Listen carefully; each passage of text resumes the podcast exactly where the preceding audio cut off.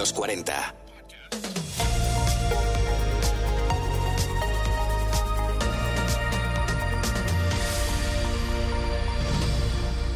Hola, Classic. Soy un ser humano nacido en el siglo veinte, en el hemisferio sur del planeta Tierra. Mi nombre es Bruno Sokolovich. Te escribo y leo esta carta desde el hemisferio norte, en el año veintidós del siglo veintiuno, para que viajen el tiempo y el espacio hacia ti. Me propongo compartir contigo las reflexiones y preguntas de mi tiempo acerca de nuestro futuro, tu presente.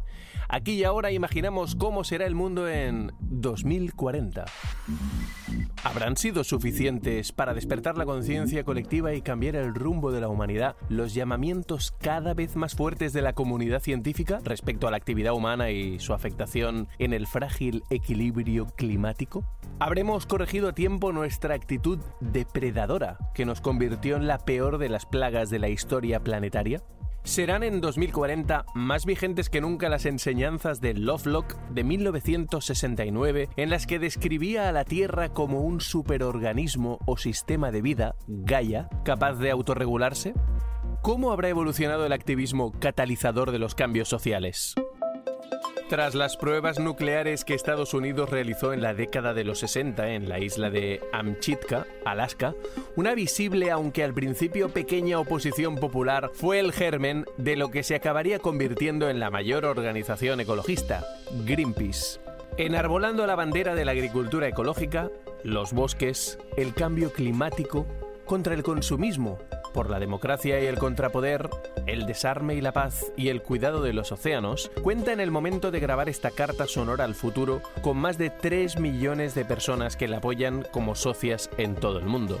Una de las señas de identidad de Greenpeace son las protestas no violentas en, por ejemplo, las plataformas petrolíferas a las que acceden con sus icónicos barcos.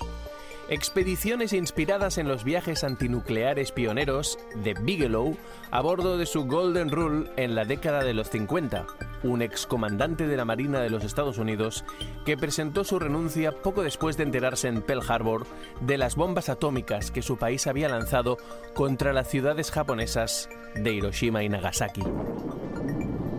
Entre los buques históricos de Greenpeace se encuentran Rainbow Warrior, Arctic Sunrise o Esperanza, protagonista del documental del mismo nombre, cuya proyección sirvió para debatir en el foro social del Festival Rototom del año veintidós con uno de sus capitanes, Joel Stewart, y con la activista Sara Piccinato, patrona de la Fundación Renovables y miembro de la Red de Mujeres para una Transición Energética Ecofeminista.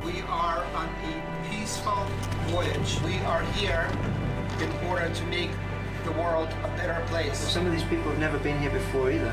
That's kind of just really interesting how somebody's so far away. Espero que haber participado en un sinnúmero de actividades como esta, formaciones, programas de radio, vídeos, publicaciones en redes, manifestaciones y protestas pacíficas, haya servido para que el movimiento iniciado por pioneros como Greenpeace o Amnistía Internacional y seguidos por Ecologistas en Acción, Proactiva Open Arms, Extinction Rebellion o los Fridays for Future de Greta Thunberg haya sido decisivo para dar un volantazo en el rumbo al que teníamos encauzado al planeta, que apuntaba directamente hacia el precipicio existencial de nuestra existencia.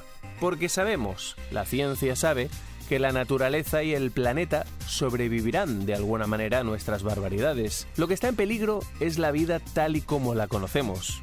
Nosotros nos estamos convirtiendo en verdugos y víctimas al mismo tiempo. Si te quieres hacer una idea de cómo estaba el patio, te voy a recomendar otro podcast.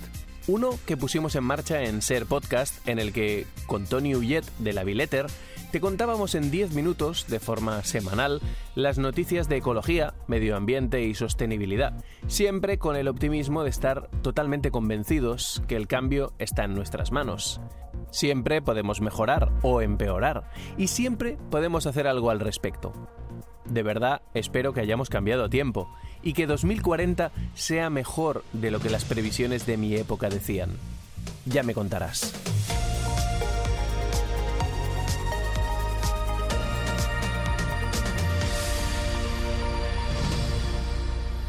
dos mil cuarenta con Bruno Sokolovich. Suscríbete a nuestro podcast y descubre más programas y contenido exclusivo accediendo a los cuarenta Podcast en los cuarenta punto com y la app de los cuarenta.